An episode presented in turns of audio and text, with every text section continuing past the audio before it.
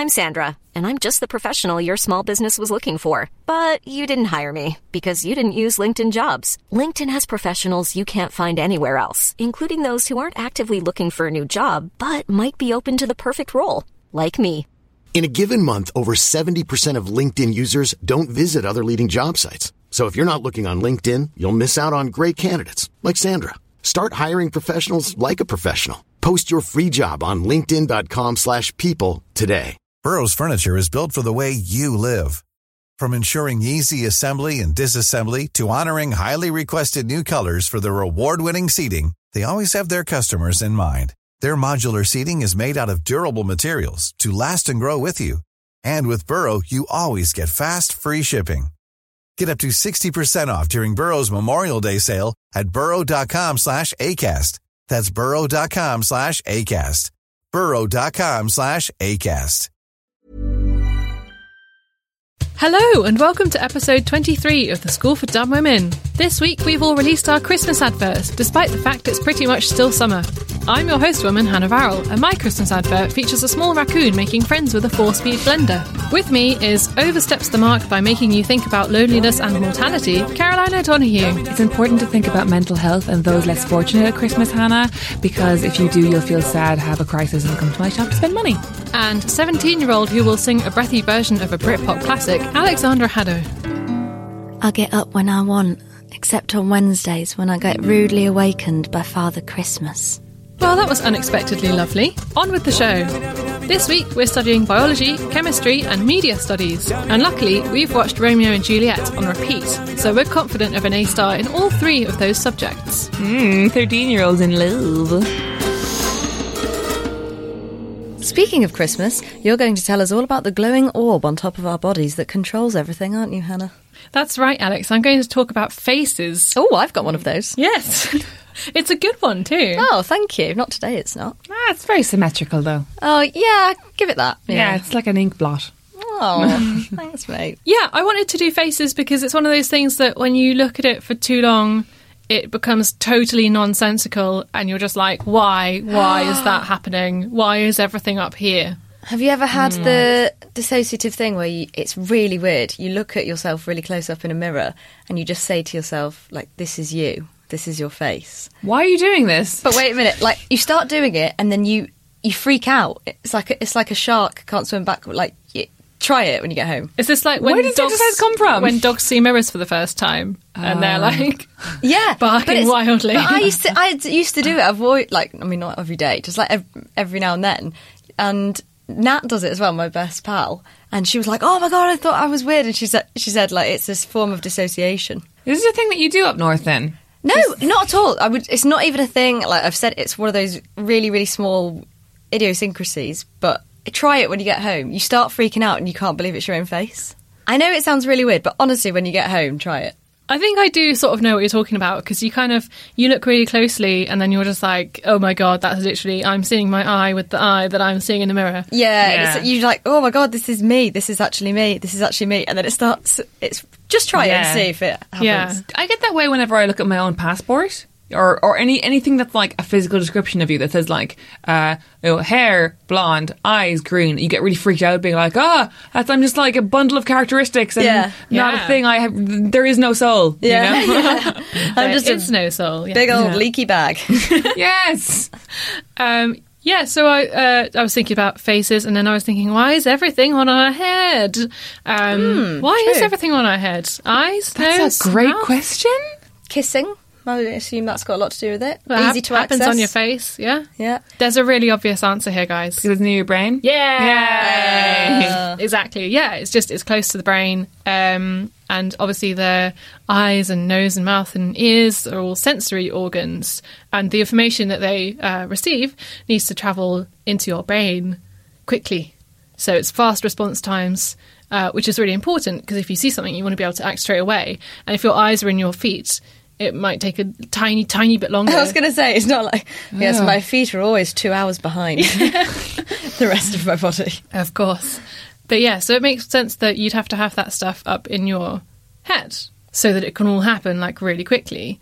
Um, But why do you think they're like set out in this way? Like, why are the eyes above the nose and the nose is above the mouth? Uh, I think the eyes are at the top so you can survey everything.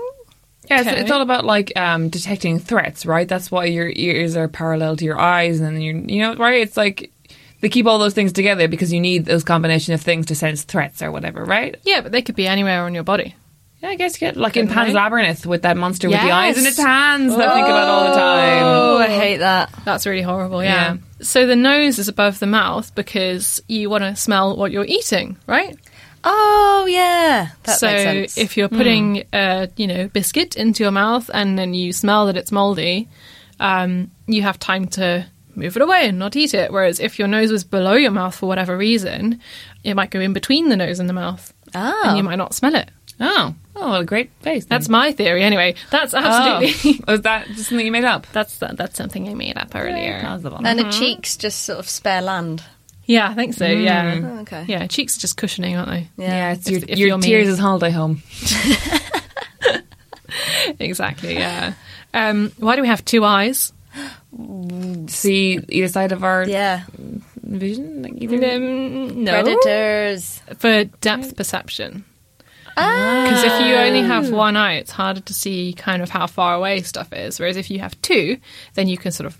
Well, like, why not have three eyes or six eyes or twelve eyes? Why not? We'd, we'd see Why the- better. why the fuck not? Yeah. Is, Just it, ju- is it just literally because like humans have evolved to the point where like we only need two and we haven't we don't have a need for a third one? I think so. And if you think about most mammals, like so many animals share this whole setup. So we've got like four Yeah. limbs and then some kind of trunk and then a head Hmm. with eyes and a nose and mouth and ears. Yes. Like so many animals have this. We share 80% of the, of our genes with cows. okay, so you know how like when you take a photo on your iPhone, how um it'll like uh, identify all the faces in the photo. Um, Oh, yeah. My iPhone will detect my dog's face, like two faces. Wow. Yeah. My iPhone genuinely recognizes me as two people, one with makeup and one without. That's what I found so out the other day. so good. But yeah, so basically in evolution, when something works, there's no need to complicate it and be like, oh, why don't we try out eight eyes? Why don't we try out eight Hmm. eyes on this human and we'll see if that works? Because that's just not how evolution works. Very It- much if it ain't broke, don't fix it. Yeah, completely. So it's got this system whereby all these creatures have two eyes, one nose, one mouth, two ears. And it's like, fine, great, it's working really well. We'll Why stick is it that specifically mammals um, share that trait with one another? Because, like, obviously, like, um, you know, insects and certain kinds of fish and all, they don't have that set up. Yeah, I don't know. I guess maybe we have a more similar kind of evolution path. Yeah, I guess because we all have the same wants and needs, which is, um, you know, we all feed on land, we all, like, are in packs generally. Like, so I Yeah. guess that makes sense. Yeah, I guess so. But whales are mammals. They've got two eyes and a mouth Mm. and a nose and a hole. Oh? Oh. Do whales have noses? Ah, you know what? no I just idea. said that, but I don't know if it's true. Sharks have noses, don't they? Because you're meant to punch a shark on its nose. If Yeah, you are. Yeah. they must. If, if you ever get attacked by a shark, you punch on its nose. Apparently, it freaks out. Is the thing everybody knows? Yeah. yeah, you don't know that. No. I mean, if you if you have the alacrity and dexterity to be able to, in its natural environment, punch a shark on the nose Underwater, yeah, yeah. then I think you could probably fight the shark off. Yeah. Yeah, probably. Um, why are our faces so symmetrical? Um, They're prettier that way. Yeah. Nah, they're pretty. They are prettier that way, um, but also because that's kind of just how bodies work. Bodies are symmetrical because then it's easier to balance, um, and if it's easier to balance, then it's easy to like run around and run from your prey and things like that. Ooh. So why is my right boob bigger than my left boob? Oh, because you've evolved terribly wrong. Oh. Oh, something's gone. Yeah, so it's gone Oh, that's just you, Caroline. Nobody else has that problem. My left foot is bigger than my right foot. Mine too. Yeah, Yeah. me too. Oh my god. Yeah. Wow. My left penis is slightly fatter than my right penis. Of course. Um, why are faces so easy to recognise as well? 'Cause Why do we care so so much about them? And, and we we're like we could program to see them in like things. You know, we see them Yeah. in clouds, we see them in toast. We you know what I mean? Like we Exactly. we just see them. Yeah, and it's it's because our brains are predisposed to learn human facial forms because it helps with like social interaction. And if you're a baby and you recognise your mum, you're like, oh, I can cry and she'll give me things. Um, or my dad. Let's be let's be real. Sorry, yeah. Yeah. Yeah, your mum or your dad. Or your dad. Yeah. Or if you're in Peter Pan, the large dog that looks after you. Okay, the weirdest fact I found about faces is that we all have tiny animals living on them all the time. Pardon? What? So there's this microscopic mite called a demodex, which sounds like something out of Stranger Things. Yeah. And they are eight legged creatures, kind of like spiders. They're related to spiders loosely.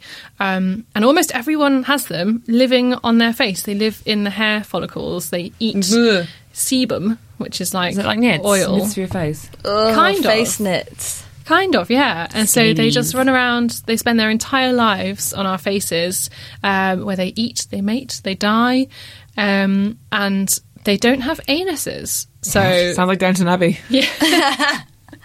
so their whole lifespan is sort of a couple of weeks maybe, and they go their whole lives not pooing, and then when they die, the body sort of dissolves and all the poo comes out onto your face. yeah, that's horrible, right? But I exfoliate every day. Is Yeah. that why my face is full of shit in the morning? Yeah. Before I've washed it. Is that is it why? No, I mean these are tiny. Like they're so so tiny. You, I don't think they can be seen with like the human eye. You have to have a microscope to see them. I'm still freaked out though. Um, At least you they're- won't feel lonely at night if you're on your own now. There's thousands of tiny creatures my living on demodex are face. here. Um, and the amount of healthy adults that they think have these demodex living in their skin is between twenty three percent and one hundred percent. oh, so I might not have them. yeah, but you probably almost definitely do. Yeah, because I'm a bit manky as well. But they're completely harmless. Um, although there is a theory that they're somehow connected to rosacea, if um, Oh, well. which is like a reddening of your skin. Apparently, I've got rosacea. Oh, As a right. woman once told me, uh, she was giving me a facial consultation. And she was like, You've got rosacea. And I was like, Sorry? I've just run up the stairs. I think my face is just a bit red. She's like, No, you've got rosacea. And I was like, Okay, well, how do I get rid of it? And then she went, You can't. It's chronic. and then just sent me on my merry way. Thanks, then. Well, it could be related to the Demodex mites on your face, but um, they don't know what the cause and effect is. So they don't know if the mites cause the rosacea or if the mites just thrive on the rosacea because you've got lovely oily skin for it to eat. Mm. Ew. Faces are horrible. I don't want mine anymore.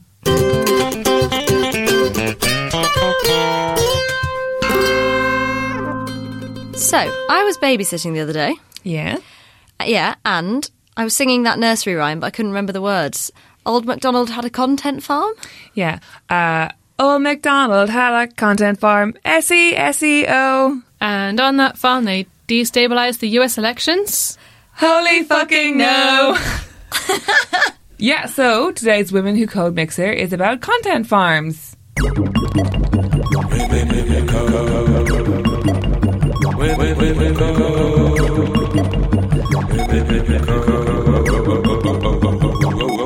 What on earth is a content farm?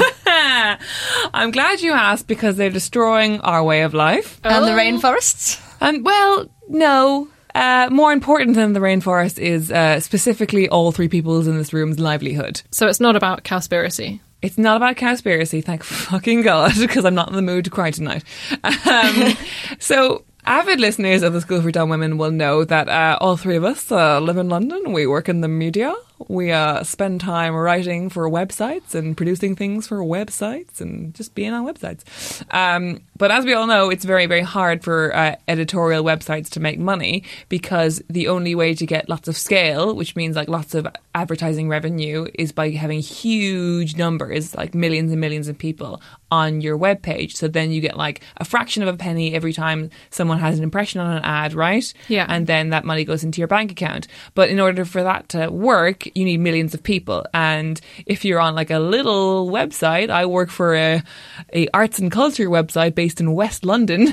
That's incredibly difficult because your scale is very small. So are we like the old cow that, on the farm that's about to be taken out to slaughter? Yeah, like teenagers are going to come at night and tip us over. That's, that's who we are.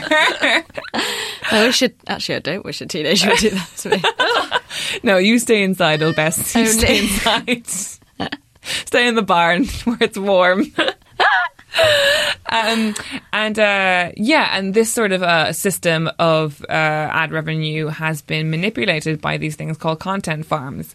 Um, so you might, uh, you know, sometimes when you're on a website and it will, on the footer of the website, it'll be like, uh, oh, other content from around the web, and it will be something like.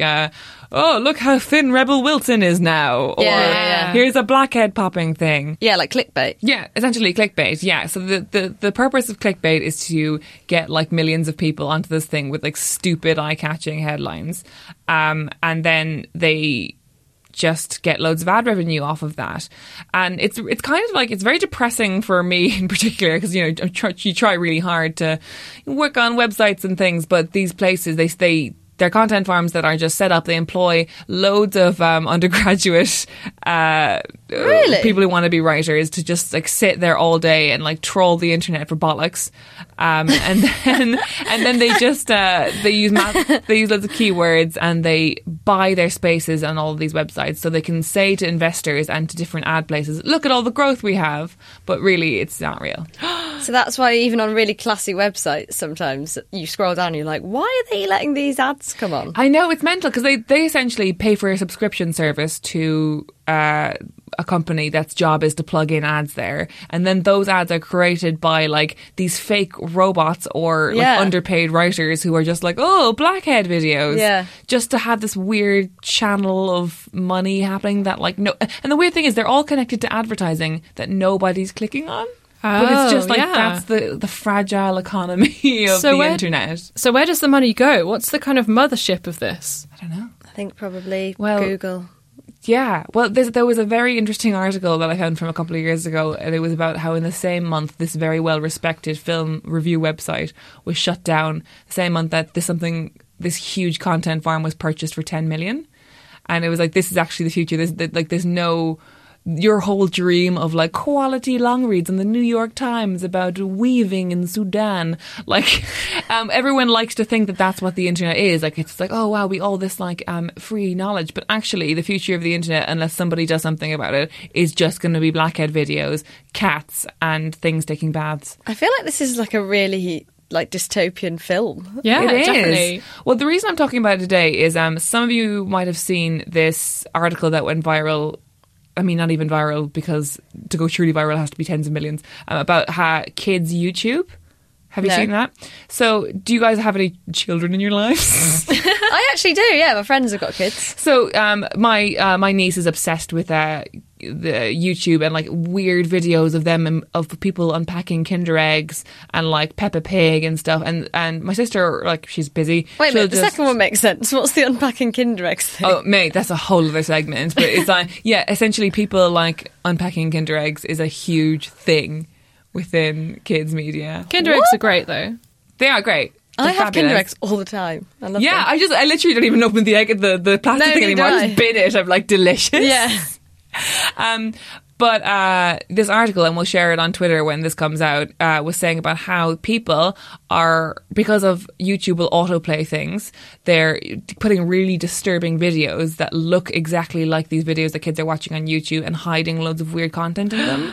like there's like these weird. Um, fake Peppa Pig videos of like her getting her like teeth pulled in, in agony Oh and my stuff. god! And because the parents like doing the washing up or whatever, and it's like they're Yeah. distracted. Yeah. these kids are watching this. Oh Yeah. god! What? So people are just doing it to be fucked up? Well, it's weird because some of them, some people are just doing it to be fucked up because that's what people on the internet are like. Yeah. But some of them is just like, um, uh, like content farms that are just AI robots, just like putting random things together, just like smashing different videos together, pulling different images from the internet, and then just putting them out. Like they're programmed to just churn shit out onto the internet to generate ad revenue. And that's the future of content farms. It's actually not going to be freelancers sitting in a warehouse. It's just robots taking various images from the internet, smashing it together, and putting it into autoplay YouTube and into different articles. Like Oh my god, I need to get a trade. it is mental. I'm This becoming is- a carpenter. Yeah, like you guys have to read this thing. It actually blew my mind wide open. It is a bit like cowspiracy. I told you it wasn't going to be, but it is. Oh um, sorry, this is our least technical and most troubling Women Who Yeah. Code mixer. I hope you've enjoyed it.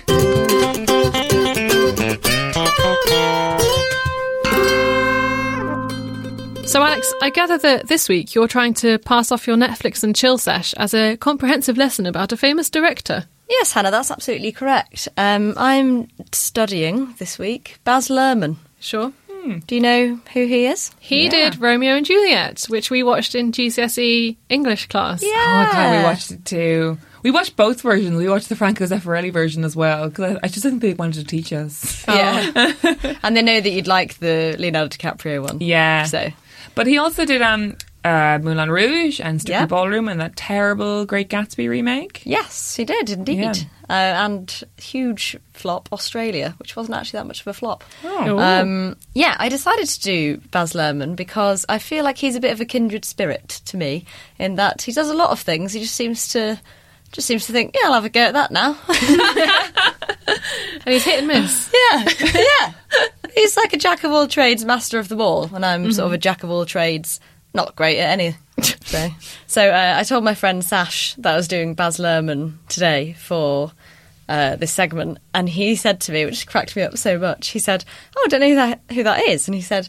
I said, "Oh, you do. He's the director of Moulin Rouge and everything." And he said, "Oh God, I've always thought because I've never seen his name written down that his name was Basil Ehrman." I love that. He's a totally different kind of director than Basil Luhrmann. I do complicated dramas about people in Middle England. And all of them on Radio 4. Yeah. yeah, The Doctor's Apprentice by Basil Ehrman, produced by the BBC. Um, so that was good. Um, obviously, he is mostly known as a film director, but he's also released songs. He's um, made like a f- little f- video for Erdem, the recent Erdem H&M collaboration, and that's why he was kind of in my mind. Um, and yeah, he's a- a really cool filmmaker. I always think he's one of those filmmakers where you know it's his film without knowing, like Wes Anderson. You know, Yeah. it looks a certain way. Yeah. and, Um, and because of that as well, people tend to have really strong reactions. Like with Wes Anderson and Baz Luhrmann, people are either like, oh, I fucking love that or I fucking hate Yeah. that. Yeah. Baz Luhrmann was originally born as an Egyptian prince, but well, I mean, I say that his real name's Mark Antony. That's what I mean by that. Ah. His name's Mark Antony Luhrmann. Baz was a nickname that his dad gave him. Um, he was born in Australia to a normal family and everything like that, but he's not that interesting in his early life. He actually did some acting early on, and then pretty quickly wanted to become a filmmaker. So he's he was famous for what was called the Red Curtain trilogy, which I hadn't heard until today. So that was Strictly Ballroom, mm-hmm. Romeo and Juliet, and Moulin Rouge, which are kind of a, a real aesthetic. Yeah, that makes trope sense. In They kind of- Yeah. And, and the intro Match. to all of them is that red carpet. Carpet? Red curtain Yes, sweeping exactly. back. Yeah. And I, I was like, oh wow, that's cool. But then I re- and then I realised that after he'd made them all, Baz Luhrmann then made the term himself. He was like, ah, the Red Curtain trilogy. I've yes. done something really clever here. I love that though because I think that there, there are way too many directors who are just like, oh, I just took this job because it was paid. Yeah. And he's like, no, I have an aesthetic and it's Yeah. called a thing. And I think he's a cool guy and a nice guy, and he's, he does you know really fun stuff. And that he's famous because those films, because of the red curtain and little bits like that, almost break the fourth wall a little bit and say like you're watching a film. Mm. That's that sort of vibe. Because Moulin Rouge was amazing, I thought. Yeah. Um, yeah.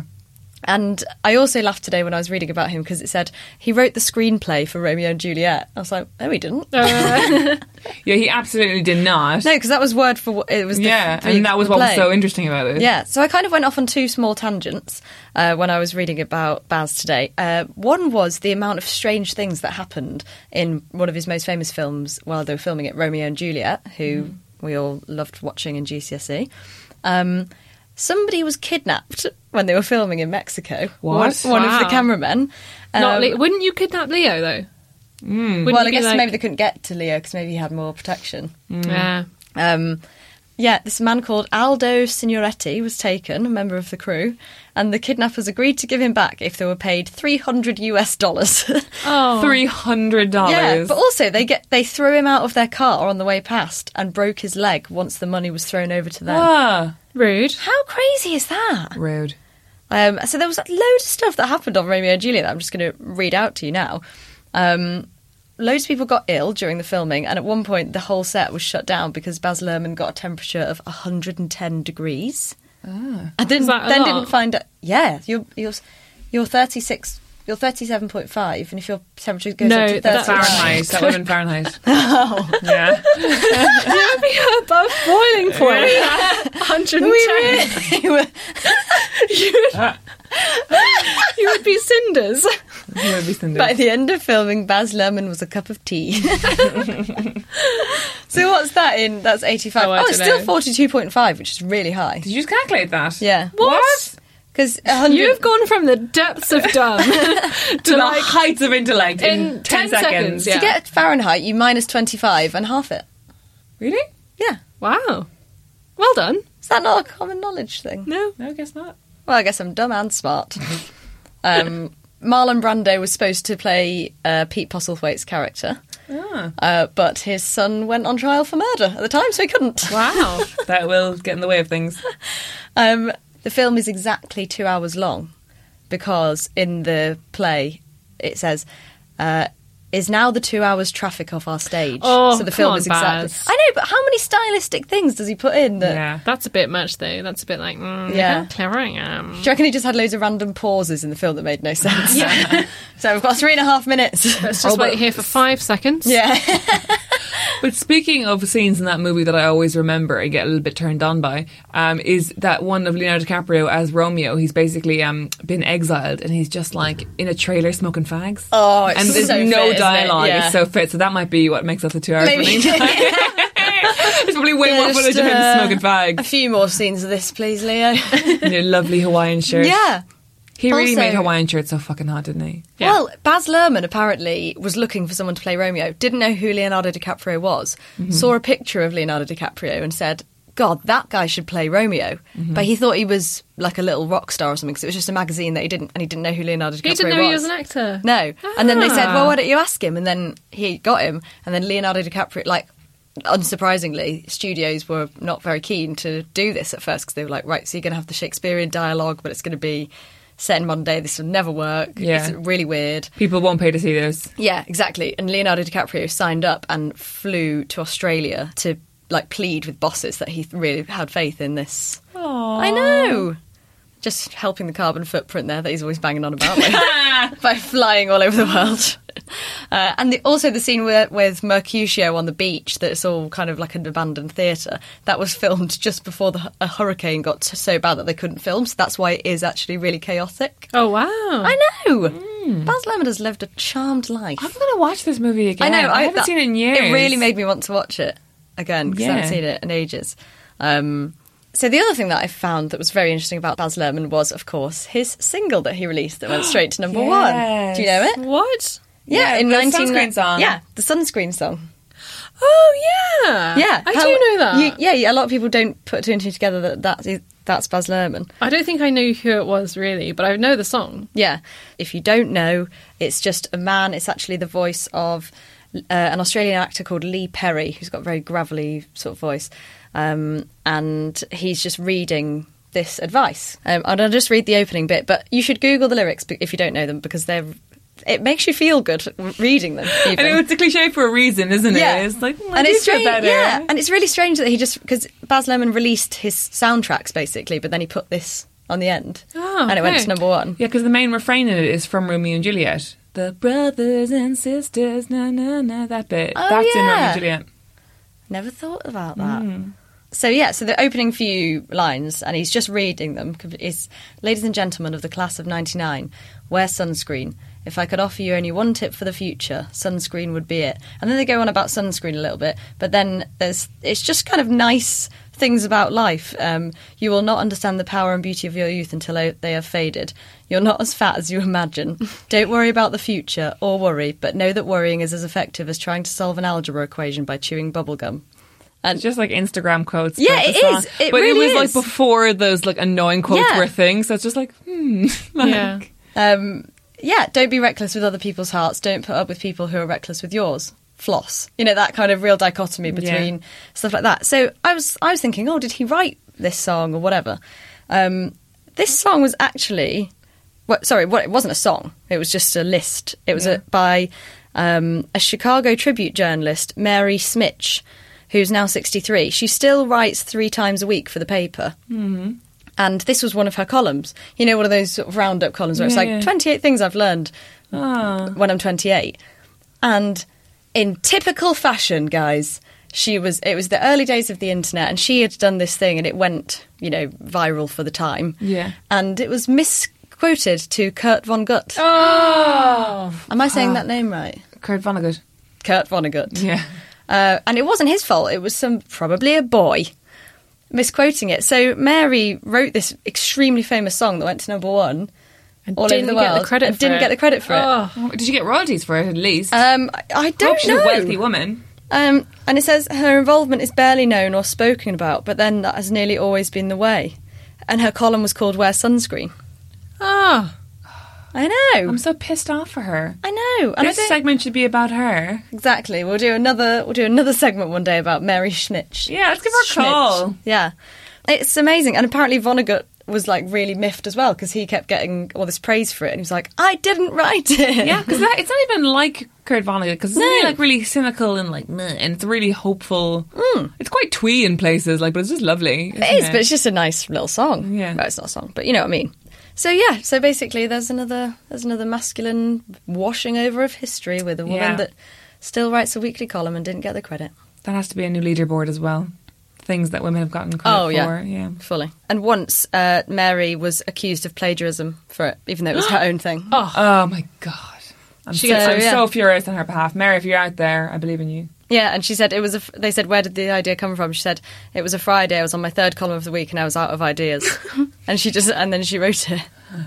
How crazy is that? Good on her. But anyway, yeah. So Baz Luhrmann stole her poem. So he's mostly nice, apart from that.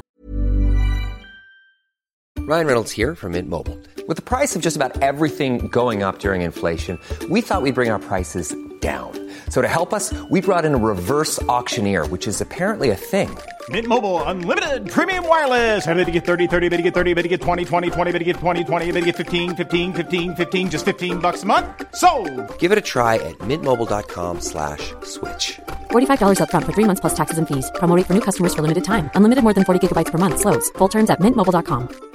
Hiring for your small business? If you're not looking for professionals on LinkedIn, you're looking in the wrong place. That's like looking for your car keys in a fish tank. LinkedIn helps you hire professionals you can't find anywhere else, even those who aren't actively searching for a new job but might be open to the perfect role. In a given month, over 70% of LinkedIn users don't even visit other leading job sites. So start looking in the right place. With LinkedIn, you can hire professionals like a professional. Post your free job on linkedin.com slash people today. Burrow's furniture is built for the way you live. From ensuring easy assembly and disassembly to honoring highly requested new colors for their award-winning seating, they always have their customers in mind. Their modular seating is made out of durable materials to last and grow with you. And with Burrow, you always get fast, free shipping. Get up to 60% off during Burrow's Memorial Day sale at burrow.com slash ACAST. That's burrow.com slash ACAST.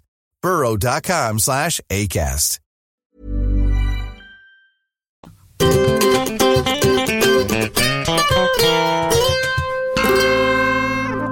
Caroline, I understand that this week you're going to teach us about something that, much like the three of us, likes to separate into rounded spheres and then poison people. Mm, yes, Hannah. I'm talking about the Angelina Jolie of the elemental table because it's beautiful but deadly. Oh. Mm. I always assume that Angelina Jolie has killed someone. You know? Oh, I think just she take has, it for yeah. granted that she definitely has. Maybe not directly, but she would have told someone to kill someone. Oh, I mean, recently that's how she's doing it. Yeah, but I think in the nineties when she was wearing a lot of tank tops and blood, you Yeah. know, that that was her murder phase. Yeah, she's killed a man with her bare hands. Yeah, Yeah. But you're talking about Mercury, right? Mercury, man. Um, which also Brad Pitt did have a relationship with as well.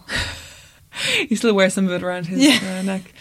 Um, yeah, well, honestly, earlier Alex did an incredibly uh, accurate impression of me, which which made me think maybe I should stop covering cultural history so goddamn much on this podcast. I enjoy it. I feel terrible now. I love when you do that. I feel like I learn about the context and why it came about. I know, but also I feel very seen. So just I just to- like doing accents. I mean, I feel like you should do the impression now, just to so everyone knows where my pain comes from. Yeah, context. Okay, so basically, I said that um, when Caroline's talking about something like Ouija boards or anything like that, she'll be like, and the thing was that this was the first time people were sort of alone together in their own environments and having, you know, culturally, people were left alone for the first time, so they began to. You're such an asshole. Also, that's incredibly correct. Um, so I was like, "Fuck her, man." so sorry. I enjoy it. I'm only I enjoy time. it. I think it's great. Well, thank you, Hannah. But I just thought, you know, last week uh, Alex went into the French, your French territory. I'm taking new territory again this week by talking about science. Yeah, I said it. Science. Well, science, phonetically. Science. Yes. And I'm talking about the element mercury.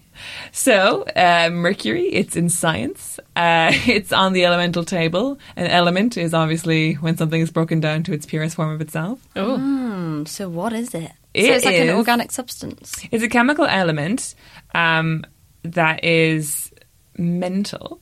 Is it a metal? yeah, it is. It is like a metal. It is the only form of like liquid metal. Essentially, it's very. It's a very very strange beast. And you can't freeze it. Uh, Can you?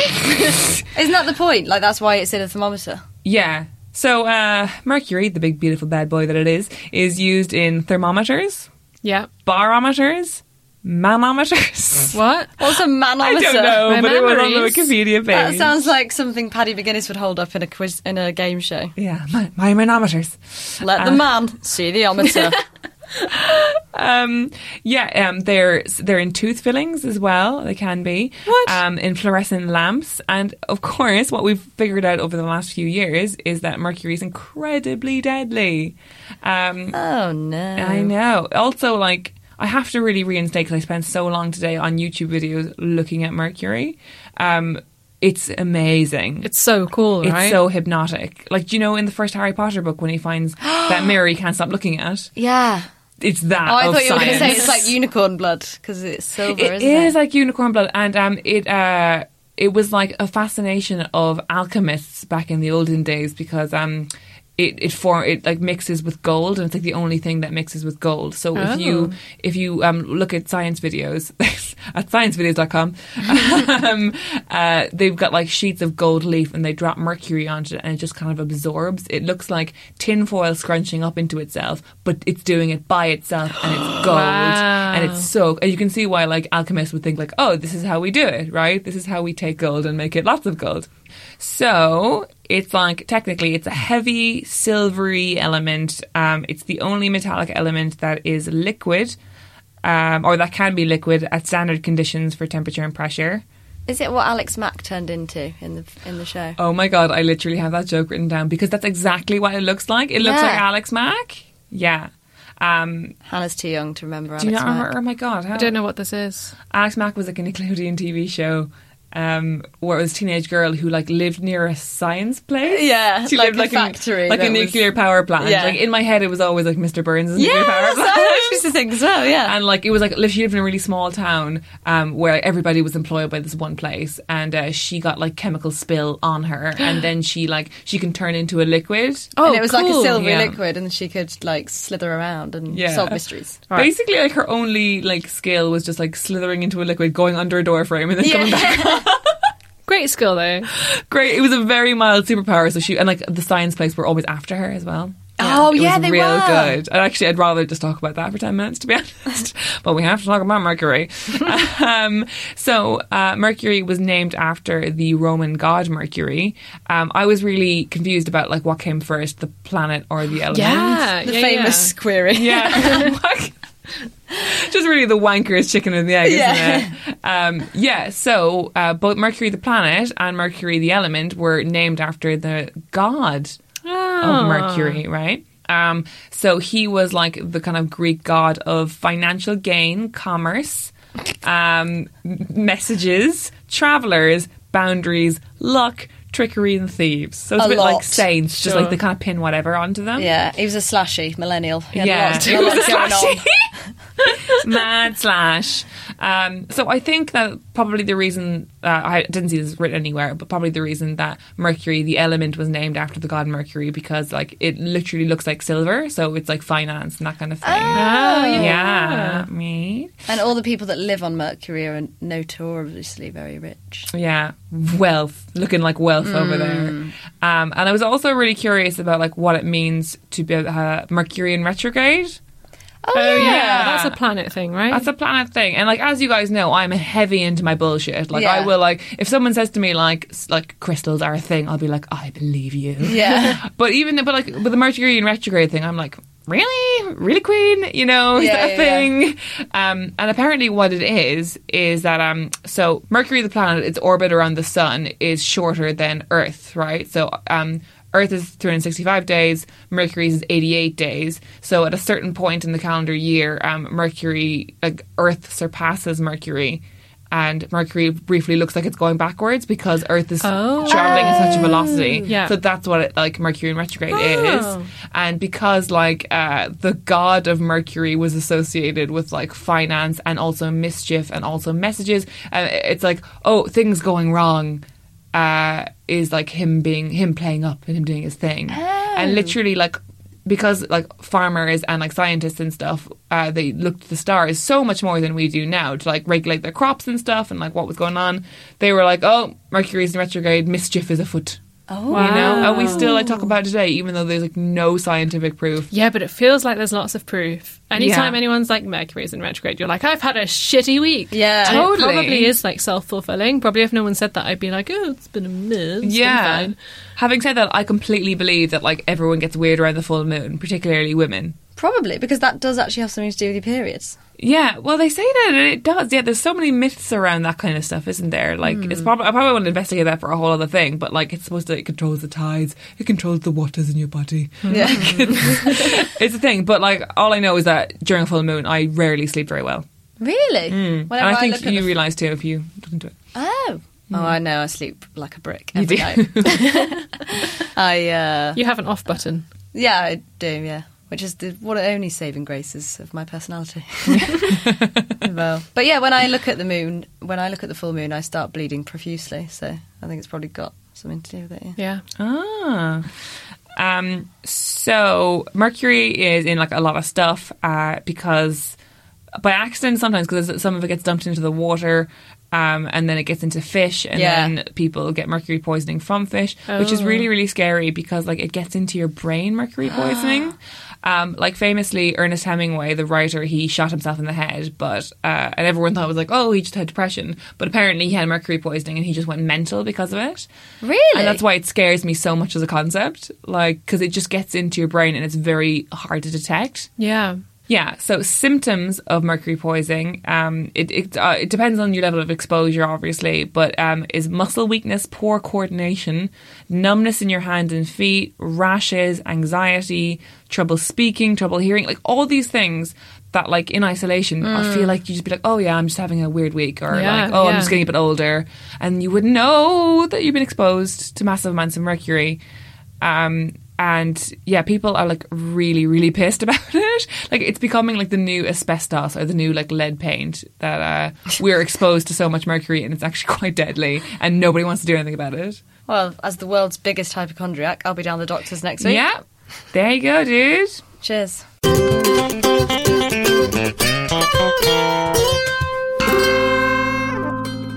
As usual, we're rounding off the podcast with a smart lesson. And this week, we're learning about something which statistically affects around 7 out of 10 smart women. And that's having a career change. That's right, Hannah. Every good story must have a conflict to resolve, and the story of how you became a smart woman is no different.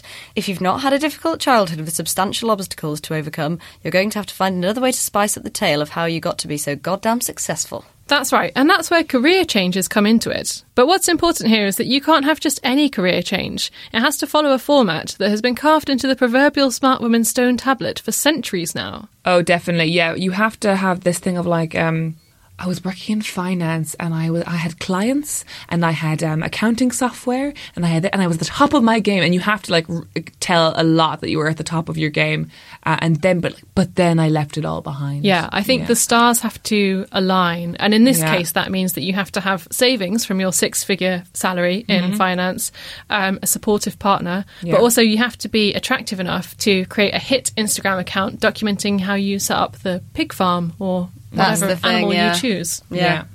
And uh, yeah, that's the thing. They don't. You don't mention. Um, oh, I was able to do this. You know, they say hard work and determination and just pure dedication to the cause, and they'd always wanted to do it. But actually, what it is is that they had so much money, but they had enough money to just lay back on it. So. Mm-hmm.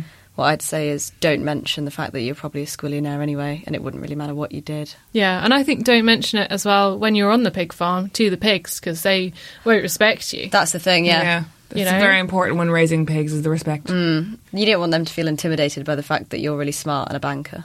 Exactly, yeah. Mm-hmm. Yeah. It's also really important that when you're giving an interview to a magazine, when you're talking about like you have to believably talk about things being hard, but they have to be like cute hard. Do you know what I mean? yeah. You have to be like, oh, and the kids were just running around barefoot in the mud. Yeah. You know what I mean? Yeah. Um, you can't be like, and um, we had a fight because I the indoor plumbing didn't work for.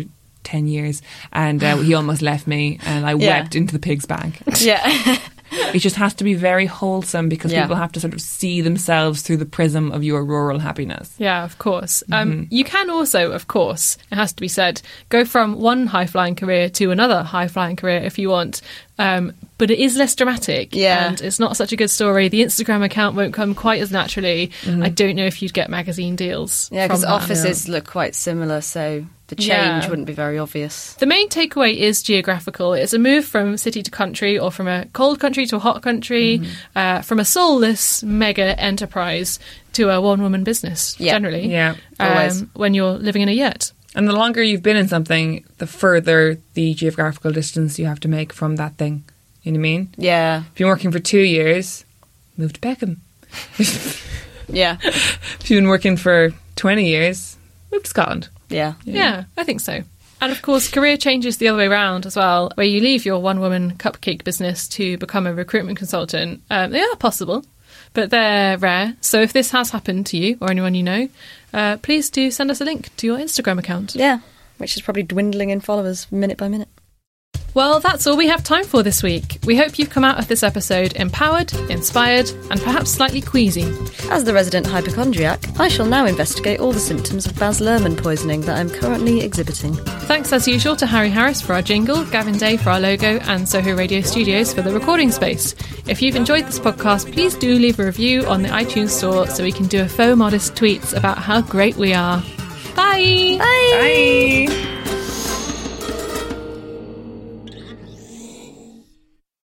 I feel like as well, I always do ones that are like, Look how smart I am. Look at me, I know things What are the ba- what are about cultural history.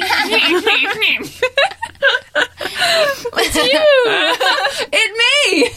But I really like it when you do those bits. I feel like I'm really learning something. No, No, leave me alone. Stop looking at me. Shut up. I'm really pretty. what are you doing? Why are you destroying me? Hey, it's Danny Pellegrino from Everything Iconic. Ready to upgrade your style game without blowing your budget? Check out Quince. They've got all the good stuff, shirts and polos, activewear and fine leather goods, all at 50 to 80% less than other high-end brands. And the best part? They're all about safe, ethical and responsible manufacturing. Get that luxury vibe without the luxury price tag. Hit up quince.com slash upgrade for free shipping and 365 day returns on your next order. That's quince.com slash upgrade. Even when we're on a budget, we still deserve nice things. Quince is a place to scoop up stunning high-end goods for 50 to 80% less than similar brands. They have buttery soft cashmere sweaters starting at $50, luxurious Italian leather bags, and so much more. Plus, Quince only works with factories that use safe, ethical, and responsible manufacturing. Get the high-end goods you'll love without the high price tag with Quince. Go to quince.com slash style for free shipping and 365-day returns.